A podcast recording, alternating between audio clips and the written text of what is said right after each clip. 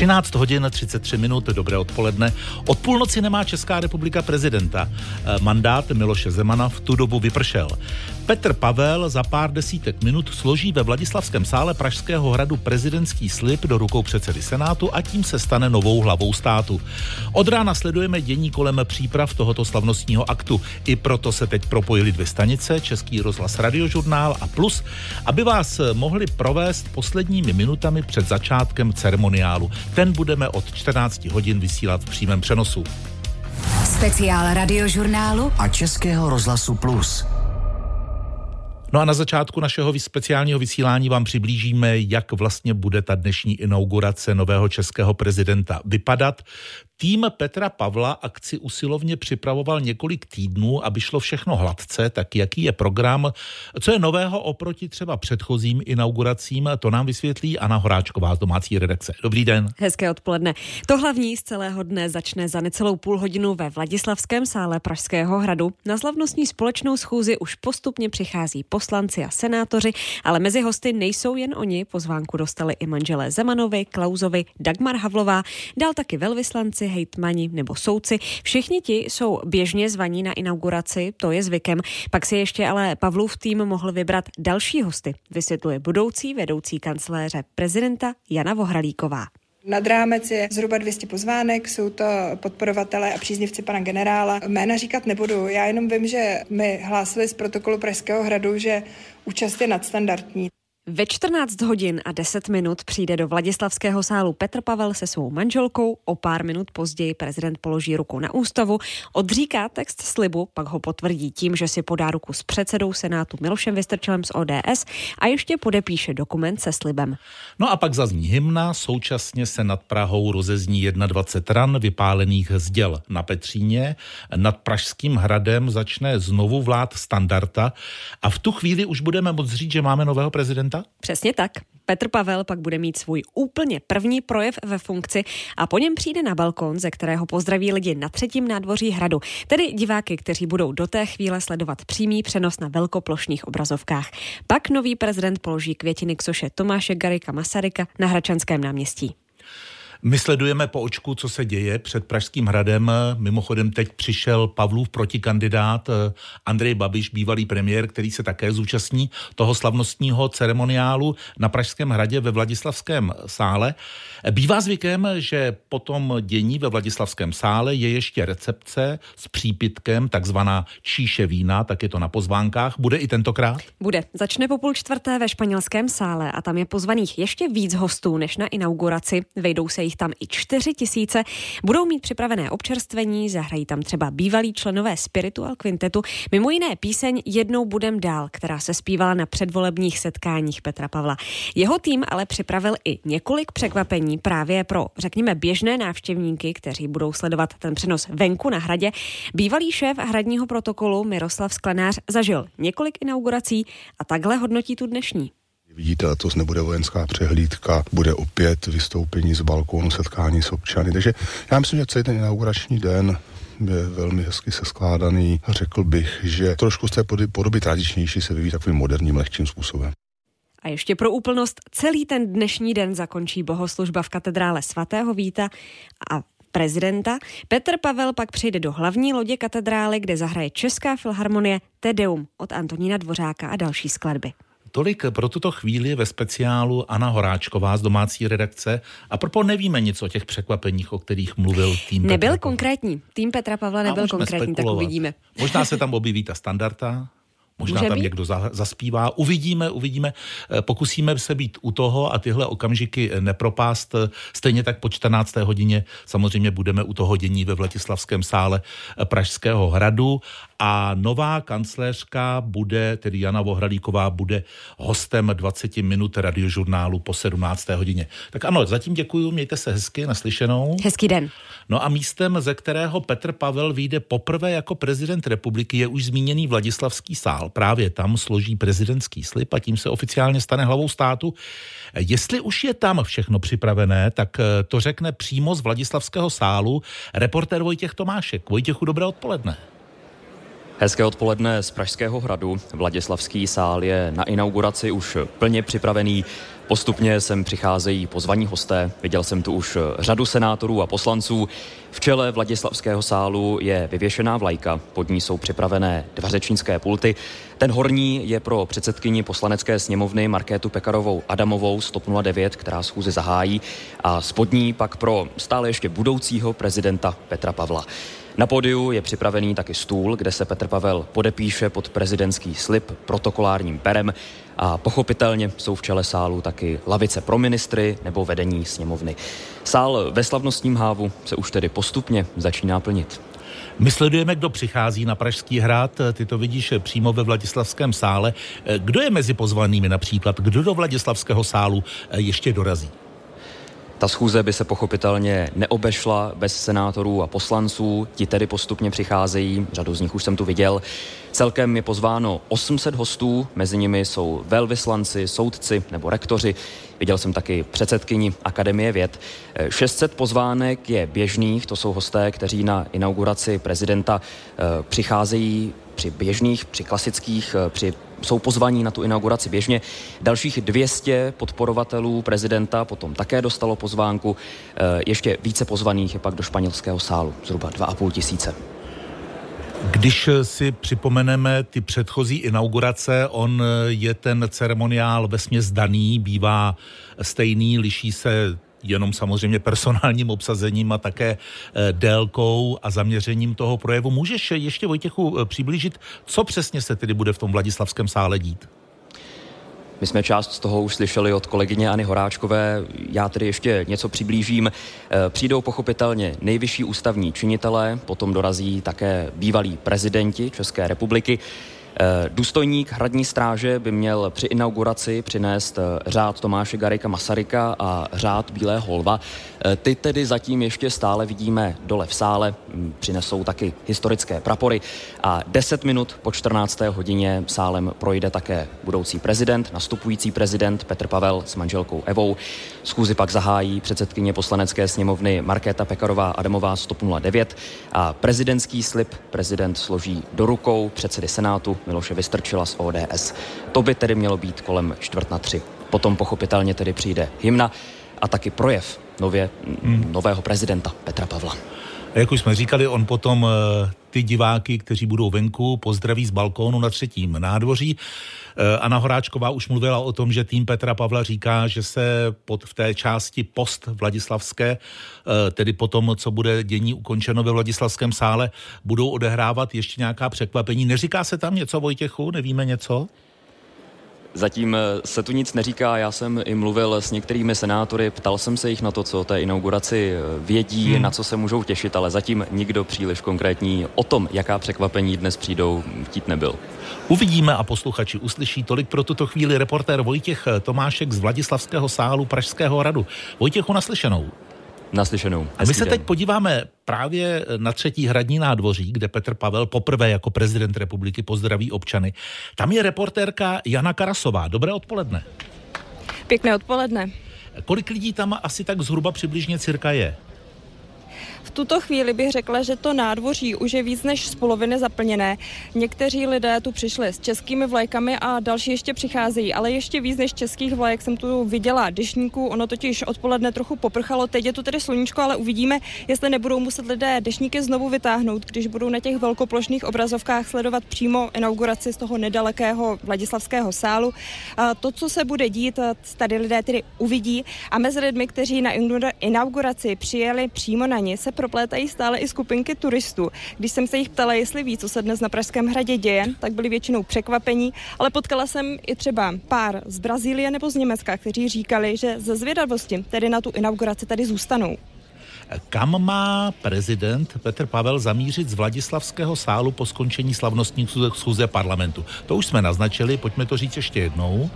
Přesně tak. Petr Pavel by měl potom z Vladislavského sálu chodbami Pražského hradu přes prezidentské kanceláře zamířit právě na ten už několikrát zmiňovaný balkon. Na tom by se měl objevit asi 10 minut před třetí hodinou a promluvit tedy k lidem. A jak už taky bylo zmíněné, tak budoucí hradní kancelářka už v pondělí naznačovala, že by mělo přijít nějaké překvapení. Už teď je na balkóně asi pět mikrofonů, před chvíli tam taky dokončoval asi poslední detaily organizační tým. No a na zábradlí je taky takovém černém igelitu za zabalený nějaký předmět. Já jsem se ptala teda těch lidí, kteří zde přišli, co oni očekávají za překvapení. Někteří právě typují tu prezidentskou standardu. Jiní by třeba chtěli vidět, že by se tam objevil ukrajinský prezident nebo jeho manželka, i když uznávají, že to se nejspíš nestane a stačila by jim ta která manželka Petra Pavla.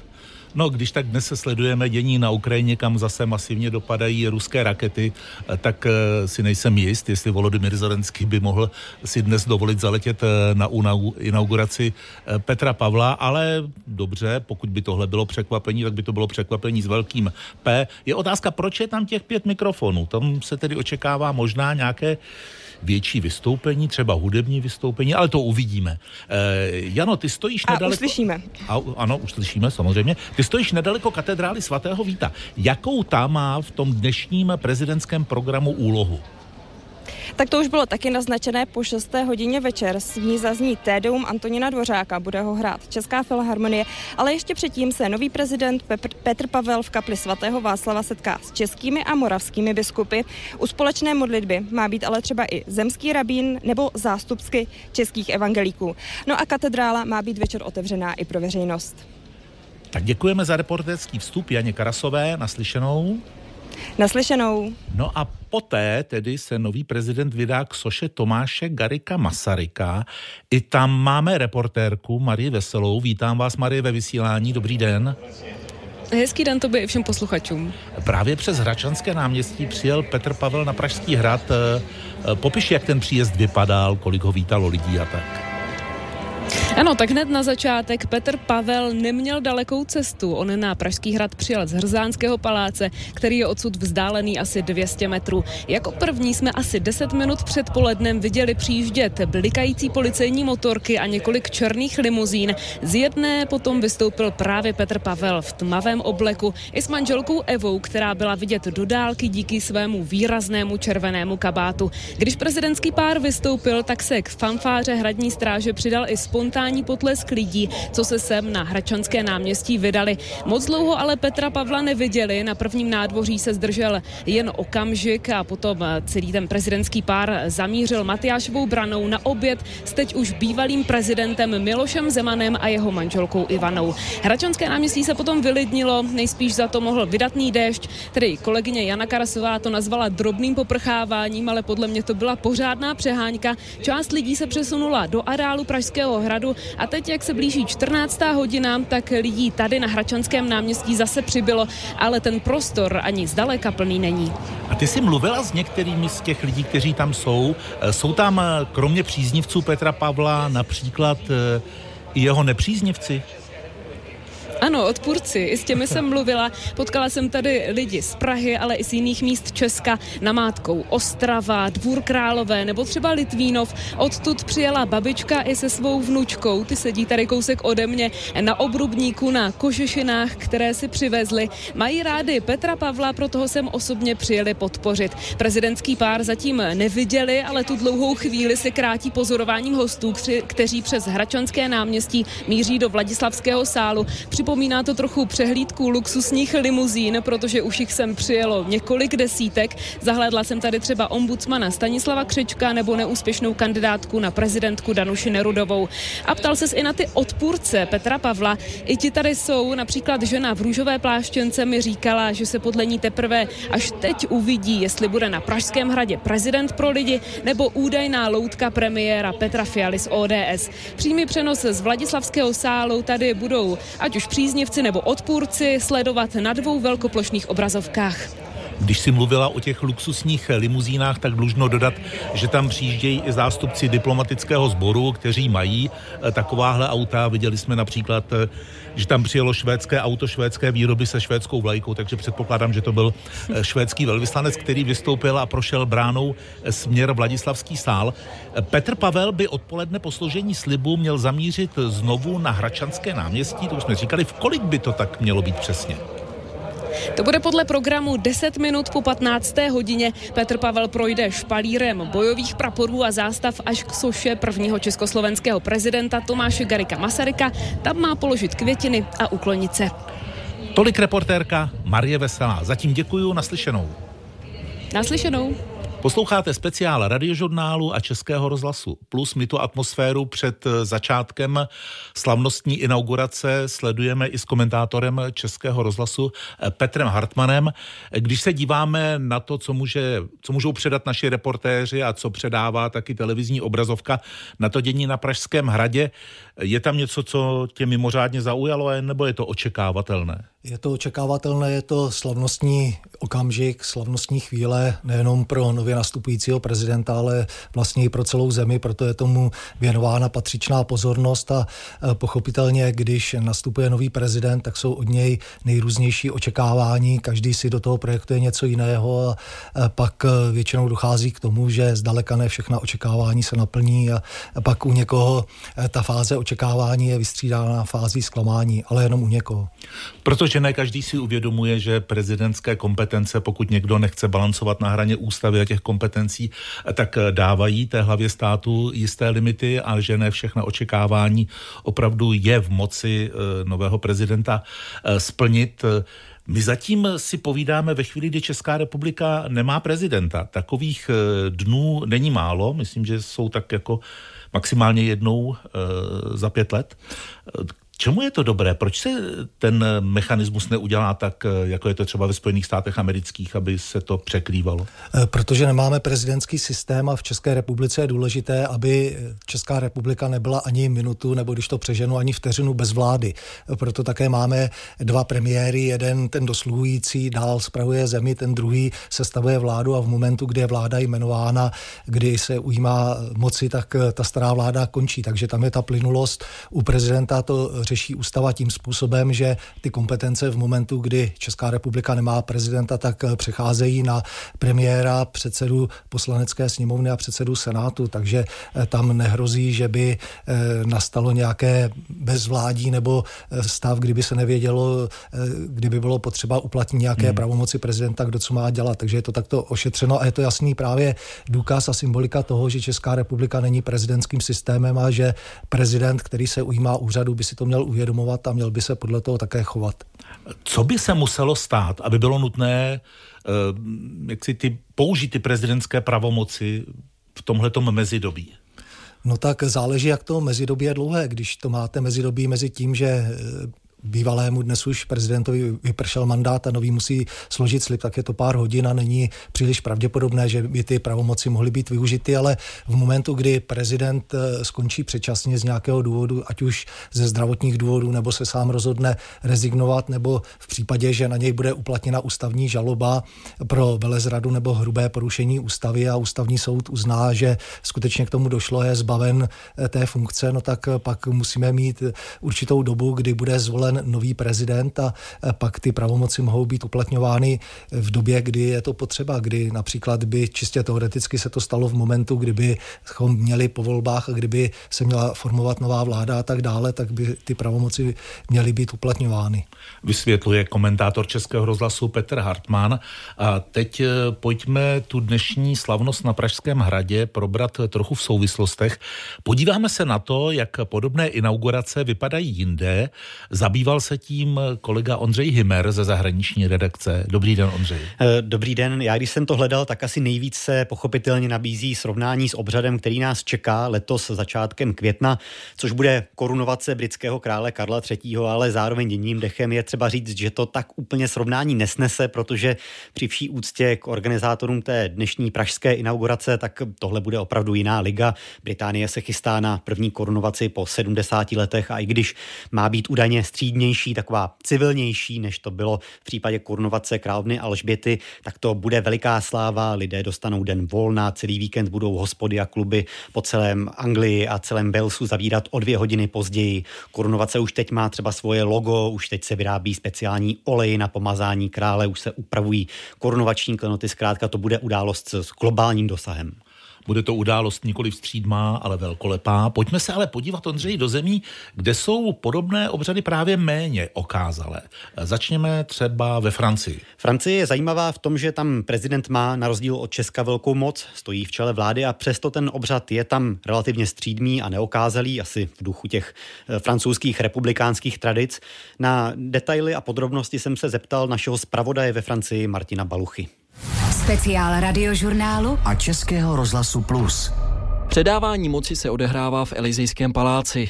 Zvolený prezident tam obvykle přijede autem, projde po červeném koberci kolem čestné stráže a pak ho na schodech paláce přijme odcházející hlava státu, která mu mimo jiné předá i přístupové kódy k jaderným zbraním. A nový prezident pak eh, přijme řád velmistra čestné legie a obřad zakončuje čestná salva. Francouzský prezident, pokud si dobře vzpomínám, taky neskládá žádný slib. To je pravda. Je to spíš výjimka nebo pravidlo? Je to výjimka. Složení slibu jinak eh, bývá opravdu klíčovou součástí prezidentských inaugurací skoro všude po Evropě. Eh, oproti Česku je tady rozdíl často v tom, že v sousedních zemích obvykle ten slib zakončuje nějaká forma obřadní formule k tomu mi dopomáhej Bůh. Je to tak třeba v Německu, kde je sice nepovinná, ale žádný z prezidentů ji zatím nevynechal. Naopak třeba v Polsku se také říká, ale jeden takový případ vynechání tu byl a sice Aleksandr Kvašněvský. Na další zajímavosti ve spojitosti s prezidentskou inaugurací v Polsku jsem se ptal naší zpravodajky ve Varšavě Kateřiny Havlíkové. V Polsku je inaugurace nového prezidenta spojená s uctěním památky nejen obětí diktatur, ale taky smolenské tragédie. V roce 2010 při ní zemřel tehdejší prezident země Lech Kačínsky, nejvyšší velení polské armády a mnoho osobností polského veřejného života, eh, včetně politiků a duchovních. A to je další věc, která často bývá součástí prezidentských inaugurací, tedy nějaká forma připomínky důležitých historických momentů národa nebo země. No a když už jsme u těch sousedních zemí, tak ještě krátce na Slovensko. Tam to vypadá hodně podobně jako u nás, ale zaujala mě taková drobnost. Poslední dva prezidenti na ten slavnostní oběd po inauguraci pozvali seniory a bezdomovce. Takové sympatické hmm. gesto. Můžeme se ještě na závěr podívat na docela zajímavou podobu prezidentské inaugurace v Izraeli. Co dělají Ondřej tam? Eh, tam je to trošku divočejší, můžeme možná říct. Nový prezident tam skládá slib v parlamentu, v Knesetu a poslanci poté skandují, ať je prezident a obřad završuje troubení na ty, eh, na ty rituální rohy, beraní, na ty šofary. A je tady také jedna zajímavost, ten slib se skládá na Bibli a k tomu se pojí jeden docela zajímavý fakt. Současný jedenáctý izraelský prezident Yitzhak Herzog přísahal na stejnou Bibli, na kterou o 38 let dříve skládal slib jeho otec, šestý izraelský prezident Chaim Herzog. Kniha je u Herzogů přes 100 let starou rodinnou památkou, která přežila obě světové války. Řekl mi náš zpravodaj na Blízkém východě Štěpán Macháček. A řekl nám náš kolega ze zahraniční redakce Ondřej Himer. Ondřej, hezký den, naslyšenou. Naschledanou. Posloucháte speciální vysílání radiožurnálu a Českého rozhlasu Plus. Za čtyři minuty už přepojíme do Vladislavského sálu Pražského hradu, kde je reportér eh, Tomáš Pancíř, který nám zprostředkuje slavnostní dění, které bude předcházet eh, inauguraci nové hlavy státu eh, Petra Pavla. My to tady ze studia těžko můžeme odhadnout, ale je tam můžeme mluvit v kategoriích hodně nebo málo. Je, Petře Hartmane, na tom Pražském hradě teď hodně nebo málo lidí venku na těch nádvořích? Eh, tak co ukazuje televize, tak se zdá, že hodně, není jich tam zas eh, příliš moc, hmm. jak se možná mohlo očekávat. Je to dáno také eh, tím, že není nejpřívětivější počasí, ale... Ono je docela větrno si, a občas prší. Navíc je také to, že ta účast tam není organizovaná, že nikdo nepořádal svozy, autobusy hmm. a podobně nějak masově. Možná, že někdo místně třeba udělal nějaký zájezd, ale není to nějaká pouť za prezidentem na hrad, takže záleží na lidech. Navíc máme všední den, kdy lidé taky musí pracovat a tak dále, takže eh, ta účast není nějak masivní, ale rozhodně není malá ale jsou tam, uvidíme, jak to potom naši reportéři spočítají. Eh, když si řekneme, že Petra Pavla čeká zatím v jeho životě asi jeden z nejdůležitějších projevů, protože projev při inauguraci, to je zejména pro novináře potom taková materie, ke které se můžou vracet a říkat, vy jste říkal na začátku svého volebního období tohle, ale neděláte to. Eh, jaká ty máš očekávání od toho projevu? Eh, já si myslím, že to bude projev, který nebude vybočovat z toho, jak Petr Pavel se vyjadřoval v době, kdy kandidoval, jak se vyjadřoval po té, co byl zvolen. Nemyslím si, že bude nějak konfrontační, že by eh, tam docházelo k tomu, k čemu jsme byli svědky v minulosti, kdy tam se vyřizovaly účty s různými eh, skupinami obyvatel a podobně, tak to si myslím, že tam nebude. Měl by Petr Pavel v tom svém projevu asi nastínit, jakým způsobem tedy hodlá prezidentský mandát vykonávat. Bude zajímavé, nemyslím si, že to zrovna bude v tom projevu, ale on nedávno prohlašoval, že pět let je až až a dával tím najevo, že možná skončí po pěti letech a že nebude svůj mandát obhajovat. A já si myslím, že to je velmi důležité, pokud to myslí vážně z toho, jakým způsobem může ten prezidentský mandát vykonávat, protože když jste přímo volený prezident, tak to první období musíte také věnovat tomu, abyste si udržoval přízeň voličů, aby ta přízeň byla dostatečná, abyste pak měl šanci na znovu zvolení.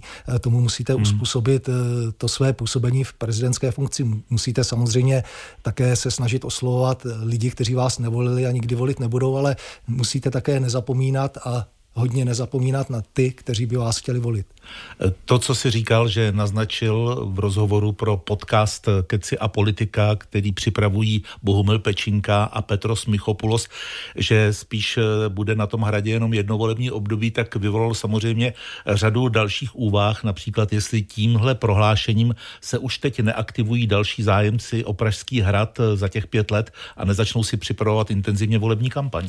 Eh, tak můžou, ale vzhledem k tomu, když někdo chce být zvolen prezidentem, tak by na to měl pracovat další dobu, ale e, nesmějí také zapomínat na poučení z minulosti. Když si vzpomeneme na začátek prezidentské éry Václava Havla, tak on tvrdil, že tam bude jenom chvíli a že už se těší, až se vrátí do divadla hmm. a nakonec si to protáhl na téměř 13 let, což může znalce ústavy trošku zmás, protože prezident může být zvolen pouze dvakrát za sebou, ale... Nesmí se mezi tím rozdělit právě, republika. Když se rozdělilo Československo, tak on byl československý a pak byl dvakrát český prezident, takže na hradě si pobyl výrazně déle, než se to povede někomu dalšímu, pokud samozřejmě se Česká republika nezmění v nějaký diktátorský hmm. stát, který by to pak umožnil. A ono to má ještě řadu dalších souvislostí, jaká bude mezinárodní situace, eh, jaká bude ekonomická situace, jak se vlastně Petru Pavlovi bude dařit. On má před sebou vlastně první takový důležitý krok, když eh, pomineme ty dnešní slavnostní akce, tak on se bude muset vyjádřit k, té, k tomu snižování valorizace důchodů, eh, protože už to prošlo i senátem a teď je tedy na tahu hlava státu.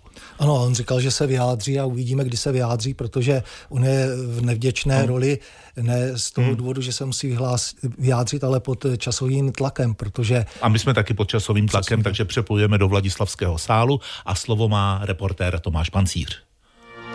Dobré odpoledne z Vladislavského sálu Pražského hradu. Právě tady v tuto chvíli začíná slavnostní inaugurace nového prezidenta Petra Pavla.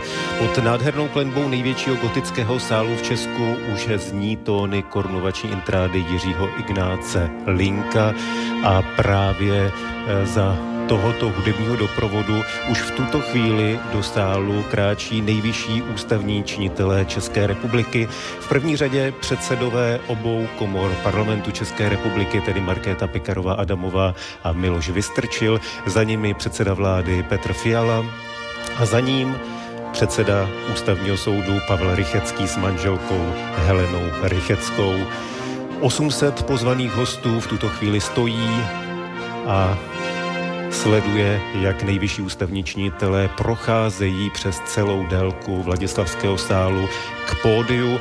Vladislavský sál je samozřejmě slavnostně vyzdoben. Nad pódiem, visí pod gotickou klenbou v desetimetrové výšce obří česká vlajka, samotné pódium lemují květiny, jsou to především tulipány v růžové, bílé a žluté barvě právě okolo nich teď procházejí předsedové obou komor parlamentu.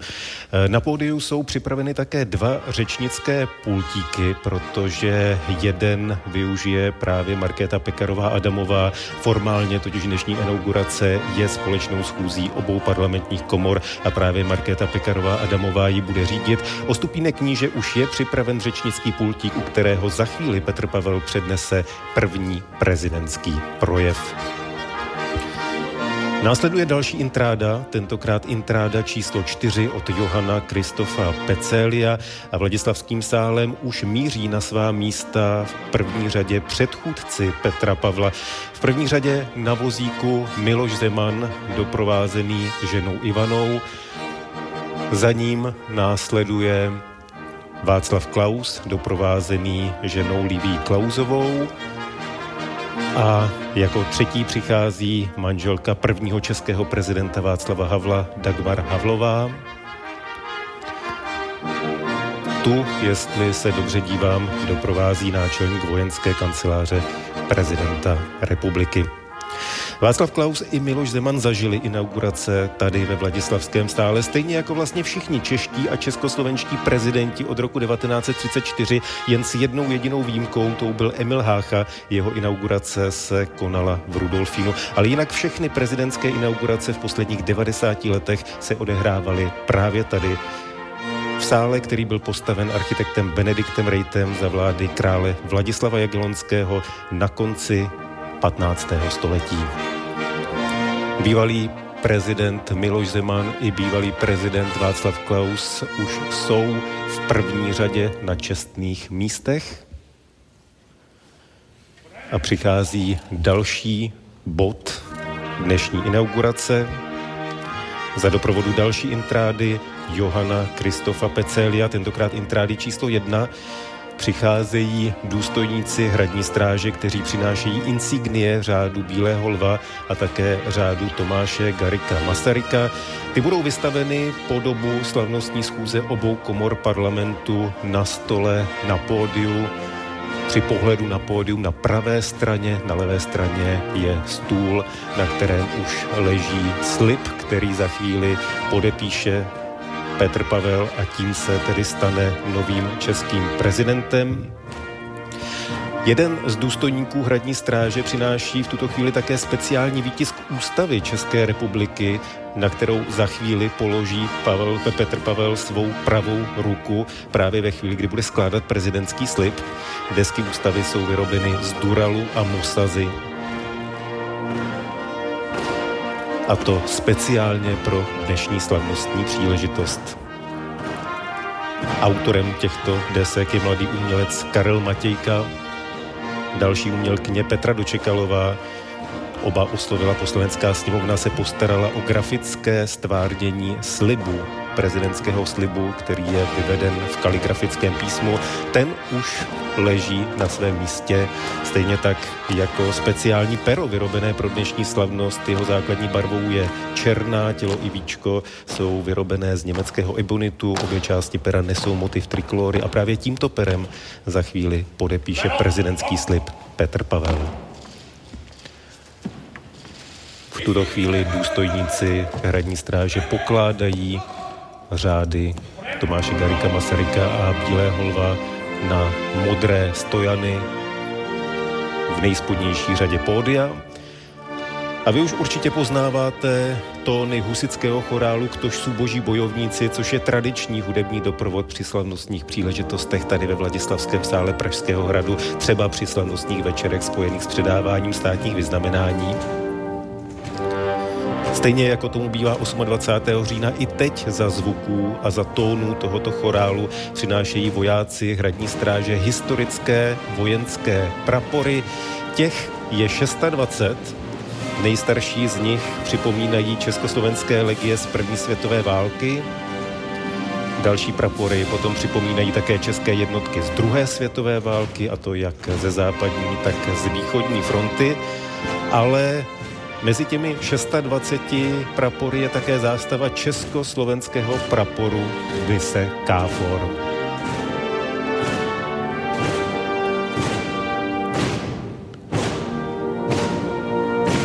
Vojáci hradní stráže se 620 zástavami procházejí uličkou. 800 hostů tady ve Vladislavském stále stále stojí a čekají na to, až se novým prezidentem oficiálně stane Petr Pavel. Vladislavský sál je opravdu plný, Pozváno bylo 840 hostů, z toho 200 hostů mohl pozvat tým nového prezidenta Petra Pavla, více než 600 hostů bylo, řekněme, dáno. Samozřejmě tu musí být 281 členů parlamentu, musí tady být členové vlády, respektive pozvání museli být členové vlády, také představitelé významných institucí, rektoři vysokých škol a tak dále a tak dále.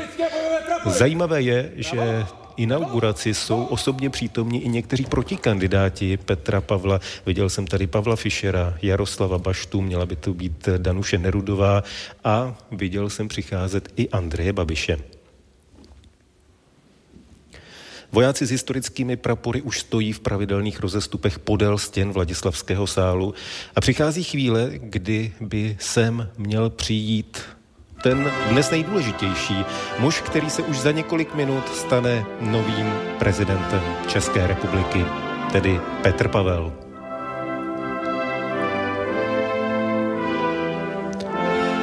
Petr Pavel, doprovázený ženou Evou, právě teď vchází do uličky pohledem i tichým pokynutím se zdraví s přítomnými. Někteří přítomní začínají tleskat a vítají Petra Pavla tady ve Vladislavském sále. Na dlouhou dobu naposledy příchod Petra Pavla nedoprovází tradiční prezidentská fanfára z opery Libuše. Teď ještě Petr Pavel prezidentem není, proto při jeho příchodu zní slavnostní intráda Valentina Hausmana. Ale až za půl hodiny bude odsud z Vladislavského sálu odcházet, už by ten odchod měli provázet právě tóny Libuše. Petr Pavel s manželkou Evou Pavlovou právě teď přicházejí do první řady, doprovází je poklesk osmistovek přítomných hostů.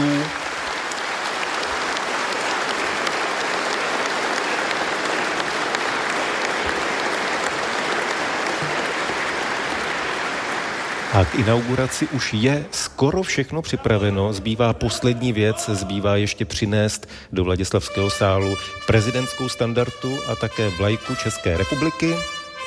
A to se děje právě v tuto chvíli v podání čtyř desítek hudebníků. Zní fanfára od Antonína Dvořáka, konkrétně fanfára ze čtvrté věty symfonie číslo 8. A sálem už pochodují vojáci, kteří nesou prezidentskou standardu a českou státní vlajku. I oni musí projít 60 metrů, tolik měří na délku Vladislavský sál, eh, projdou na pódium, za malou chvíli na něj vkročí a postaví se vlastně do nejzadnější části tohoto pódia.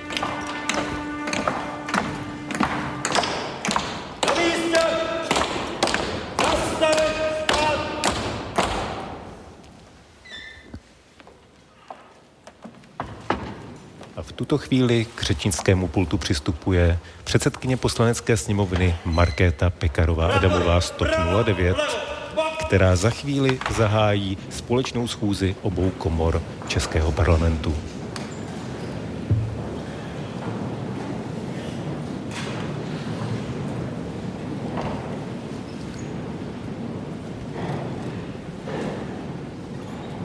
Chvíli si sedá 800 hostů. Vážené paní senátorky, mluví Markéta Pekarová Adamová.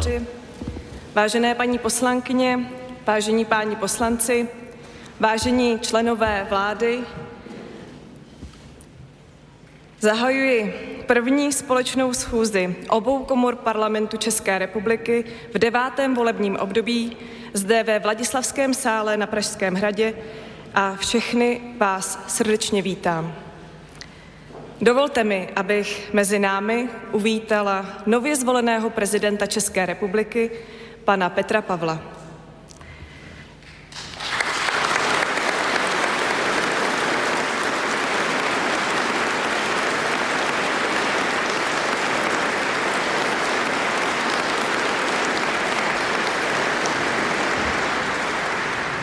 Vítám zde všechny vzácné hosty, kteří přijali naše pozvání. Zejména vítám manželku paní Evu Pavlovou a další členy rodiny, prezidenta Miloše Zemana a paní Ivu Zemanovou,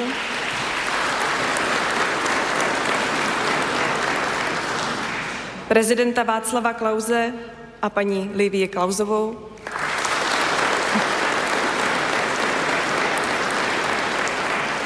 paní Dagmar Havlovou,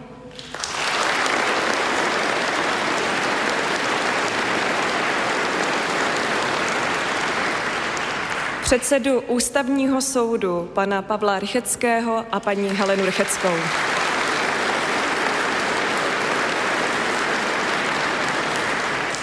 Vážení přítomní, v přímé volbě prezidenta České republiky byl zvolen prezidentem republiky pan Petr Pavel. Na dnešní společné schůzi obou našich komor složí prezident republiky ústavou předepsaný slib. Slib prezidenta republiky je jediným bodem pořadu této schůze.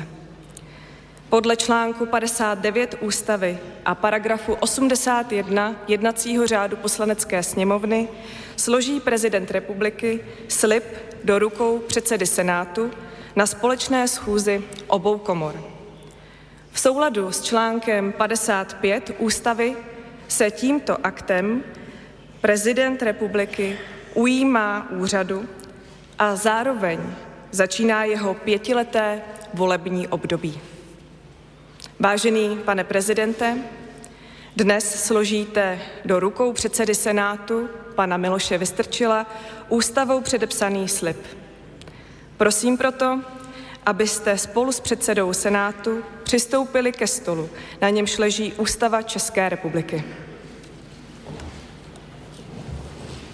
Petr Pavel právě vstává z první řady, přichází na pódium, v jeho horní části mu přichází vstříc předseda Senátu Miloš Vystrčil Pane prezidente, a Petr prosím, Pavel přistupuje k mikrofonu. Nyní položil ruku na Ústavu České republiky, přečetl slib prezidenta republiky, poté podáním ruky a následným podpisem tento slib potvrdil. Slibuji věrnost České republice. Slibuji, že budu zachovávat její ústavu a zákony. Slibuji na svou čest, že svůj úřad budu zastávat v zájmu všeho lidu a podle svého nejlepšího vědomí a svědomí. Petr Pavel právě z patra pronesl prezidentský slib, podává si ruku s předsedou Senátu Milošem Vystrčilem a v tuto chvíli bere do ruky speciálně připravené pero, usedá k kaligrafickým písmem vyhotovenému prezidentskému slibu a právě teď na něj připojuje svůj podpis. Přesně v tuto chvíli se Petr Pavel stává novým prezidentem České republiky. Právě teď se podle ústavy ujímá svého úřadu. Od dnešního dne tedy začíná běžet jeho pětiletý mandát. Jak sami slyšíte, tento moment provází bouřlivý potlesk 800 hostů ve Vladislavském sále Pražského hradu. Všech 800 hostů povstalo a bez je tleská novému prezidentovi České republiky. Za chvíli už bude následovat hymna České republiky. Tu z nedalekého Petřína doprovodí také 21 dělových salv, respektive ve skutečnosti to bude 42 salv, protože všechno bude zdvojeno, každou salvu bude střílet zároveň, nebo budou střílet zároveň dvě děla, kdyby jedno selhalo, aby alespoň jedna rána vyšla, ale to všechno samozřejmě bude pokračovat až do zní potlesk, což se právě v tuto chvíli Vážené, děje. vážené dámy a pánové, nyní zazní státní hymna.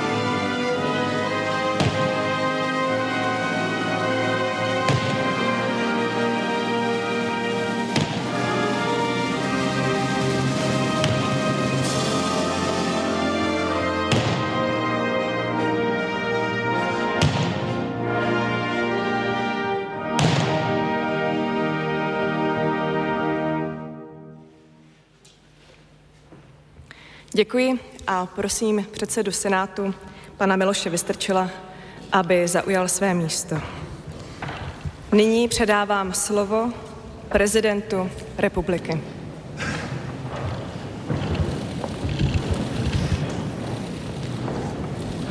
Petr Pavel přistupuje k řečnickému pultu a pronese svůj první projev ve funkci prezidenta republiky. Vážení ústavní činitelé, vážení předchůdci v prezidentském úřadu, vážení hosté, moji blízcí a rodino, milí spoluobčané. Uplynulo téměř přesně šest měsíců, kdy jsem vás u Písecké brány žádal o důvěru ve volbách. Do kandidatury na úřad prezidenta jsem se pustil díky důvěře a podpoře mého nejbližšího okolí. Na začátku jsme tvořili malý tým. Postupně to byl širší tým a rostoucí počet podporovatelů ve všech krajích a krajanů v zahraničí. Až jsem se letos v lednu postavil před zaplněná náměstí v Čechách, ve Slesku i na Moravě. Do volebních místností jste přišli, abyste řekli dost chaosu a otevřeli cestu vůli společně hledat řešení. Díky vám můžeme přispět k návratu hodnotové politiky. Díky vám pravda znovu zvítězila. Volbami skončila práce volebního týmu, ale začala práce mnohem složitější a delším pro nový tým. A tím novým týmem jsme dnes my všichni. Patří do něj lidé, kteří mě volili, ale i ti, kteří mě nevolili, nebo kteří vůbec nepřišli k volbám. Společně čelíme stejným problémům a jedině společně se s nimi také dokážeme úspěšně vypořádat.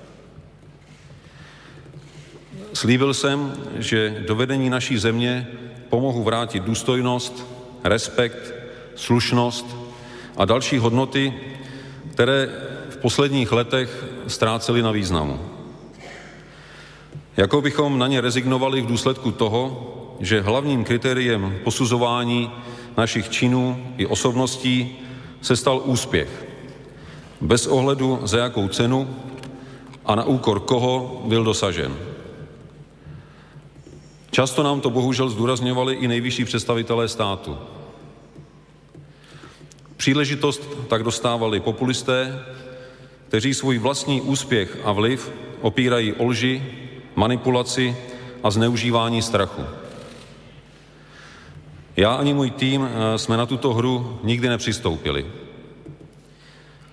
Vážím si toho, že rekordní účast ve volbách a jejich výsledek ukázali, že i vy dáváte přednost pravdě a slušnosti před nenávistnými útoky a překreslováním reality. Když politici nastupují do funkcí, často mluví o 100 dnech hájení. Před, předchází tím případné kritice za vlažný start. To by mě nebylo vlastní. Raději budu kritizován za příliš aktivní start. Proto brzy zveřejním svůj plán konkrétních cílů na prvních 100 dní ve funkci. Místo slov mě tak můžete posuzovat podle skutků. Stejně silná jako můj mandát z přímé volby je i tíha vědomí vašich očekávání a pocitu odpovědnosti za jejich naplnění. Role prezidenta je nejtěžší právě tam, kde končí rozsah jeho pravomocí. Je fér přiznat hned na začátku, že z tohoto důvodu na mnoho problémů sám nestačím. Budu ale aktivně hledat cesty ve spolupráci se všemi, kdo k takovým řešením mohou přispět. A všechny kroky, které vykonám, jsem připraven vysvětlovat a komunikovat. Zdůrazňoval jsem, že pracovat budu hlavně v podhradí. Budu pokračovat v návštěvách regionů, abych na vlastní oči viděl a poznal, jaké problémy vás pálí nejvíc. Abych dopřál sluchu těm, kdo mají pocit, a někdy oprávněně, že, se jim, že jim nikdo nenaslouchá. A spolu s odborníky, vládou a parlamentem budu hledat řešení. Podniknu konkrétní kroky, aby se Pražský hrad více otevřel občanům, kulturním, společenským a vzdělávacím akcím a aby se na hrad vrátila srozumitelná, transparentní a pravidelná komunikace. Se vší vážností eh, vnímám současné obavy z ekonomické a sociální nejistoty. Chceme-li dlouhodobou prosperitu, je potřeba ekonomice vrátit zdravé základy a rovnováhu snížením inflace a výrazným snížením schodku veřejných financí. Budu naslouchat odborníkům a podporovat opatření, která to umožní, ačkoliv budou někdy bolet. Znakem vyspělé země, a já Českou republiku za vyspělou považuji, je solidarita. Vnější i vnitřní. Musíme být schopní a odhodlaní poskytnout pomocnou ruku těm, kdo si sami pomoci nemohou. Při nápravě systémových problémů, bez které se objektivně neobejdeme, jako je dlouhodobá neudržitelnost stávajícího daňového nebo důchodového systému, bude nezbytné ne plošně, ale adresně směřovat pomoc těm nejzranitelnějším. K dlouhodobé prosperitě také potřebujeme podporovat inovace a investice do nových technologií a posunout se díky nim k moderní ekonomice s vysokou přidanou hodnotou. A tím i k vyšším mzdám a životní úrovni. Už roky nám ale chybí vize, jak tyto dobré úmysly naplnit konkrétními kroky. A netýká se to jen ekonomiky. V uplynulých měsících eh, jste vytvořili vlnu naděje a energie. Byl bych rád, abychom ji eh, využili pro tvorbu společné vize pro Českou republiku. Tento proces bych během svého prezidentství rád zahájil. Naše reakce na krize posledních let, ale i prezidentská volba mě přesvědčili, že se umíme sjednotit za jeden cíl – přestože vidíme různé cesty k jeho dosažení. Jen potřebujeme tu risku, jiskru odhodlání, že to má smysl. Není pravda, eh, že je na to naše společnost eh, příliš rozdělená. Spíše jsme si jen zvykli více mluvit o tom, co ji rozděluje. Narážíme na ostré hrany a upozorňujeme na problémy, které mezi nás vráží klín. Přitom bychom měli mnohem více mluvit o tom, co nás spojuje. Spravujeme stejnou zemi, mluvíme stejným jazykem. Toužíme po bezpečí, ceníme si svobody a demokracie.